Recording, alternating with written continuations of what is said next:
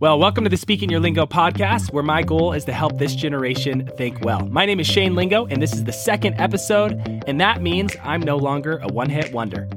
Well, I guess time will tell if it's actually a hit, but I can say that this second episode really does feel just as important or just as big as the first. With that said, I've really been looking forward to this episode, and I wanted to start out by mentioning a few names from the past. And I want you to think about what these different names have in common. Mahatma Gandhi, Martin Luther King, and Jane Addams. What do these three people have in common? And in reality, there's probably multiple things, but the important one for today's conversation is that all three of these people were pacifists. You know, I'm often amazed when I read stories that highlight the passion and the dedication of men and women like these three for living out a non resistant lifestyle. For people like this who choose peace over violence, and much of what they stood for I think is good, I think is honorable. I think most people would agree, including myself, is inspiring to say the least. And yet, as I think about it, at the same time, I'm equally inspired by figures such as George Washington, Alvin York, Frederick Douglass, who during their time were in support of the major war effort of their day. George Washington was the first and only sitting president to lead his troops into battle. Alvin York was one of the most decorated heroes of World War I. And so as we talk about these these different men and women, the question that I start to ask myself is am I practicing cognitive dissonance? Or can I justify admiring these two distinctly different groups of people? And I say distinctly different in the sense that one group clearly advocated for non resistance, while the other advocated for some level of force or violence. And yet each group arguably had similar goals in mind. And so, really, what this tension illustrates is a small portion of what I've been wrestling with over the past few months. In simple terms, I've been challenged by the question of whether or not I should become a pacifist. And not just whether or not I should be one or become one, but whether or not I have some sort of moral obligation to be one. And to be honest, my goal in this podcast series that we're starting today is to get you to wrestle with that same question should you become a pacifist? And so this is part one of a series that I'm calling Should I Become a Pacifist? Leo Tolstoy versus C.S. Lewis. And we're going to talk about these two men and why they're important to the conversation in just a bit. But we need to first talk about this word pacifism. And just know that this episode being the first and an introduction to this series where we're going to be talking about pacifism, I'm going to be raising a lot of questions today. And we're not going to have the time to be able to answer or to be able to get to all of these questions in this one episode. And so just know that you're probably going to leave today with more questions than actually what you came in listening to this. So that's kind of the plan for, for what we're doing. But one big question that we have to answer today as we jump into this conversation is what is pacifism? And it's not often that this term pacifism comes up in like a casual conversation. And so what is it? And the, the truth is is that it's somewhat of a disputed term. For instance, some interpret it exclusively as just its opposition to war. Others define it more broadly as opposition to every form of violence. This has even led some to go as far as choosing vegetarianism because of the harm that's done to animals. And they, so they choose not to eat meat or even choose veganism, right? And because of that violence that can be, be caused to animals. And so I want to take a moment to help us clearly define what this word means so that we start on the same page. So pacifism originally came from the Latin word pacificus, which means peacemaking. The first use of the modern word pacifism can be traced back all the way to 1901, and yet the commitment to living out a peaceful existence goes back thousands and thousands of years. And so, what I want to define is what I mean for this conversation. For our purposes, we will be defining pacifism as the belief that war and violence are always wrong, and in conflict, one should always pursue peace. The belief that war and violence are always wrong, and in conflict, one should always pursue peace. I will say for some, pacifism is more than this definition but I would also argue that pacifism is not less than this definition. In other words, some people like to emphasize a distinction between negative peace and positive peace, and that goes into how they would choose to define this. Negative peace being the absence of violence or war. And it's usually stated as a negative. So you can think of anti violence or anti war. So it's stated in a negative. But positive peace, on the other hand, is more of an active peace. It would involve pursuing harmonious relationships and pursuing wholeness, as well as striving for human flourishing. But we have to find common ground around this word. So we can't sit in the debate of what this word, this term, pacifism, actually means, which is again the belief that war and violence are always wrong. And in conflict, one should always pursue peace. Now, let's think about this for a moment because we have to talk about why does this matter? Like why should you care? Why should I care about this idea of pacifism? And although it's not often brought up in conversation, the reality is our answer to this question of pacifism will have a huge impact on our lives. And in some ways, it probably already has. So here's a few reasons why I think this question ultimately matters. First, our views on guns and gun control, wherever you land on that issue, it's going to be impacted. Our views on war and government are impacted. Our views on self defense and what we believe about self defense and if we're allowed to, if we should defend ourselves, is impacted. How we decide to raise our children will be impacted. How we choose to celebrate the heroes of the past is impacted. Even our religious convictions can be impacted. And so, this really is an important question that we don't often think about. Some of the big questions that come up for me in this conversation are what if someone needs to defend themselves? Like, what if someone is in trouble, they're in harm's way? Are they allowed to act out in violence in order to stop that violence that's coming against them? I think back to my childhood and I think about this first fight that I ever got into when I was about second or third grade. And it was outside in my my little neighborhood. We lived in this cul-de-sac and there was this new kid that lived down the road from me. And I don't remember what the confrontation was over, but he came up to me and we start arguing and before I know it, we're we're throwing punches at each other. And for some reason, I bent down, didn't know what I was doing this again, first fight I'd ever been into, and he starts throwing hammer fist at my back. And so I back away and I look him in the eye, and he could see the anger in my eye and that I was ready to come after him. And so he goes off running down the road and I can't catch him. And so I have to go back inside. And at this point, I'm just fuming. And so I go to my dad and I, I, tell him and I say, Dad, this is what happened. This kid, he came and he he punched me and he ran away. And dad, I'm gonna go beat him up. And I remember my dad, he looked at me and he said, Listen, and he explained to me what his views were and how I should respond to violence in that moment. And so for his rule for me, it was I only want you to act out in violence. I only want you to fight if it's in self defense.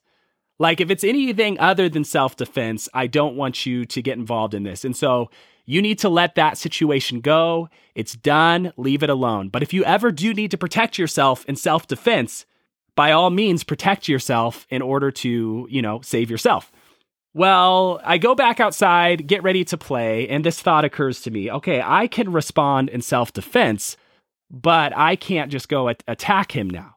So, what I decided to do was I stood across the road from where he was playing and I just start yelling all sorts of horrible things at him, all sorts of things that could ultimately, you know, frustrate him, get him angry, get him to come over to my side of the street in order to provoke him into punching me or something like that. Well, my strategy actually ends up working he crosses the street, he comes over, and he starts, you know, pushing me, and then he throws a punch at me. And so that was it. That was my opening. And so I just went off and I start punching and I start kicking and doing all of my, you know, second grade, third grade fighting skills that I had learned from the Power Rangers at that time. And anyways, at the end of the fight, I end up kicking him square right between the legs. And I know that's uh, poor form on my end. But again, let's come on. Second grade. So kick him square between the legs. He falls on the ground. He starts crying and he's bawling. And I go home and I feel victorious. So I go inside and, and I go to talk to my dad and I said, Hey, dad, listen, he came up to me and he he tried to attack me again and I had to do what I had to do. I had to defend myself. Well, my dad was of course smarter than I was and he looked at me and he started asking me those questions that dad asks their kids as they're trying to get more information about the situation. And he asked me if I did anything that might have provoked him from coming over and trying to get into this altercation the second time. And so I explained to him, yes, I did. I yelled at him. And long story short, I end up in trouble and I have to go take a nap on the couch. Well, a few minutes after this nap on the couch, I hear this knock on the door. My dad opens the door and it's this kid's mom. And he just start she just starts laying into my dad, screaming in his face. And those who know my dad, he's a little bit rough around the edges, and uh, most people don't talk to my dad that way when they see him. And so, what my dad does is he takes the door. He doesn't want to get into this altercation with this lady and he slams it in her face. He turns around, he comes back to me and he looks at me and he says, Good job, son. You're not in trouble any longer. So, that is one of my first experience, firsthand experiences with violence. And as I think about this, this brings up a lot of questions, right? What if the violence is between two consenting parties? You have two consenting adults, you could say, who choose to get into an altercation with one another. So I think about like boxing and UFC. And where do you draw the line when it comes to that? They, they've both agreed to this violence. Is that different because they've consented? I, I grew up as a wrestler, so I grew up wrestling. Is that different than punching someone in the face? And what makes it different, right? So, so that's a question that comes up. What if one needs to defend another person from harm? So, what if it's not me being harmed, but we take this down the road that no self defense is not okay, but someone else is being harmed? Do I step out and step in and use some sort of force or violence in order to protect that person from harm? What if one is called to defend their country? So, what if someone is called to go and to fight and to protect their country from harm being done to their country?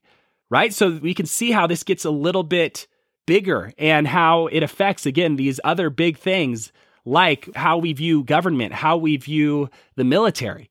What if one is called to defend their country in an unjust war? What if they think the war is unjust? So you are called to serve, and yet you personally feel that this war is unjust, and maybe it really is an unjust war. What do you do with that tension? you have to ask the question again from the viewpoint of a pacifist is there such a thing as a just war? And so, lots of big questions that we have to answer in order to tackle this topic. Another question that I think is really important, and I want to sit here for a moment, is what or who is our authority on this matter? In other words, who gets to decide if it's right or wrong to use violence in any and all situation? Is it you? Like, do you personally get to decide? Do you get to decide for yourself? Is it society? Does society, whatever society, whatever culture, whatever they say goes, and we just kind of go along with that? Do they get to decide for us? Do I get to choose for you, or do you get to choose for me? Right? And from a Christian perspective, what does the Bible have to say? And ultimately, we all have an authority that we're going to look to in order to answer this question really any important questions like these. Who or what is my authority? Who or what gets to, to give me the should and the should nots when it comes to violence and when it comes to this question of pacifism? And so we all have to answer that question.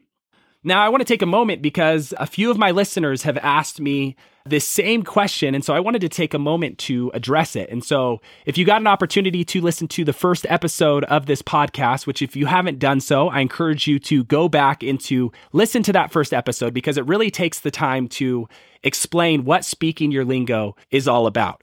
And so the question that I've been asked after some listening to that first episode is, because I used to be a pastor, is this considered a Christian podcast? And my simple answer to that question is ultimately no, I wouldn't call this a Christian podcast. Again, my goal is to focus on philosophy, history, theology, and culture. And yet, at the same time, as you listen to these different episodes, you're going to hear my worldview, just like we all have a worldview that we come from. And I happen to hold a Christian worldview.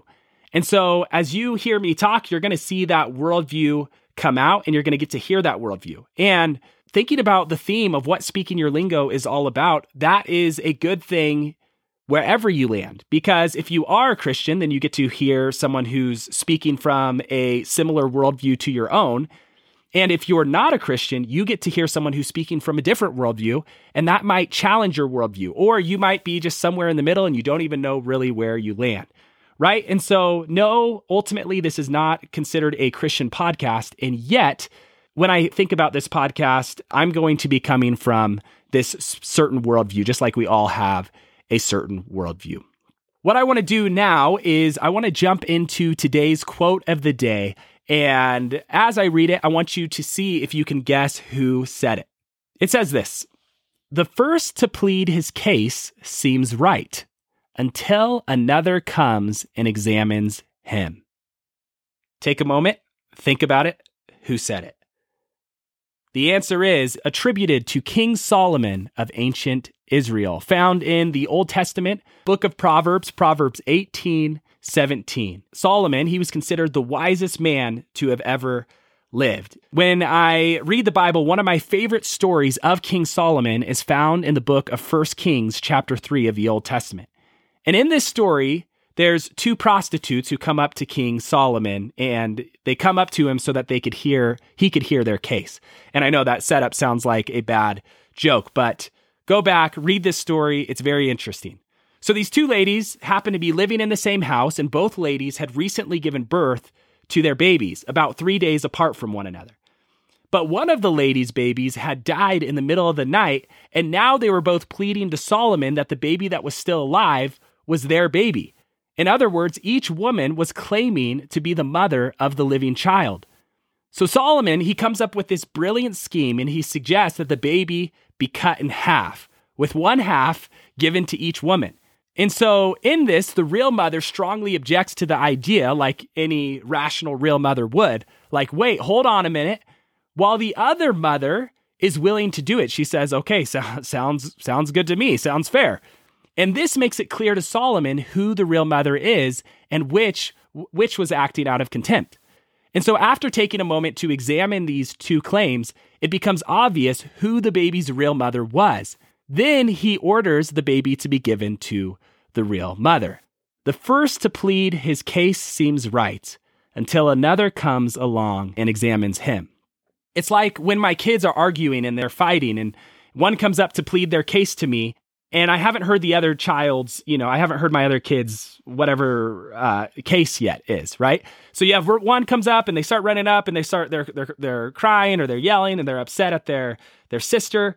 And when that happens, you get one story and then I have my other child, she comes up to me and she tells me her story and then I can get kind of the full picture of what's actually going on in the situation. You know, in the previous episode, we talked about the importance of taking in ideas that are not our own. And to take those ideas in, to, to place them in our mind, to almost take them like we believe those ideas, shift them around, question them, argue with them, and then to set those ideas aside, ultimately, if we don't think they lead us to what is true. And that's what I want to do as we think about this question of pacifism. As you're coming into listening to this podcast, you might have strong objections to pacifism. You might be a pacifist yourself. And so, what we want to do is we want to listen to two sides of the argument in order to come to the best conclusion on what we think is right or ultimately what we think is true. We want to listen to both sides of the issue. And so, this is going to bring us to the theme of really this podcast series as we dive deeper into these questions, we're going to look at two of the greatest writers of all time, Leo Tolstoy and C.S. Lewis. And each of these men's books have sold hundreds of millions of copies, like War and Peace, The, the Lion, the Witch, and the Wardrobe, Mere Christianity. And as you're going to see throughout these series, these men have a great deal of valuable insight on the topic of pacifism and non resistance. And so this, this podcast is what I'm calling a verses series in which I'm going to be pitting the ideas and arguments of these two great minds from history against one another. And my goal is to bring out the best of their thoughts on the topic of pacifism and allow you, as the listener, to decide for yourself where you stand in light of their arguments. So you have Leo Tolstoy on one side, and then you have C.S. Lewis on the other side. So, with that, I want to say if you haven't taken the time to subscribe to Speaking Your Lingo, make sure you subscribe and follow us on our podcast. And you can also go to our website and subscribe to our blog. Now, one of the things I'm doing along with this podcast series is for each episode, I will have a blog posted that has a lot of the content that you hear me talking about on the podcast.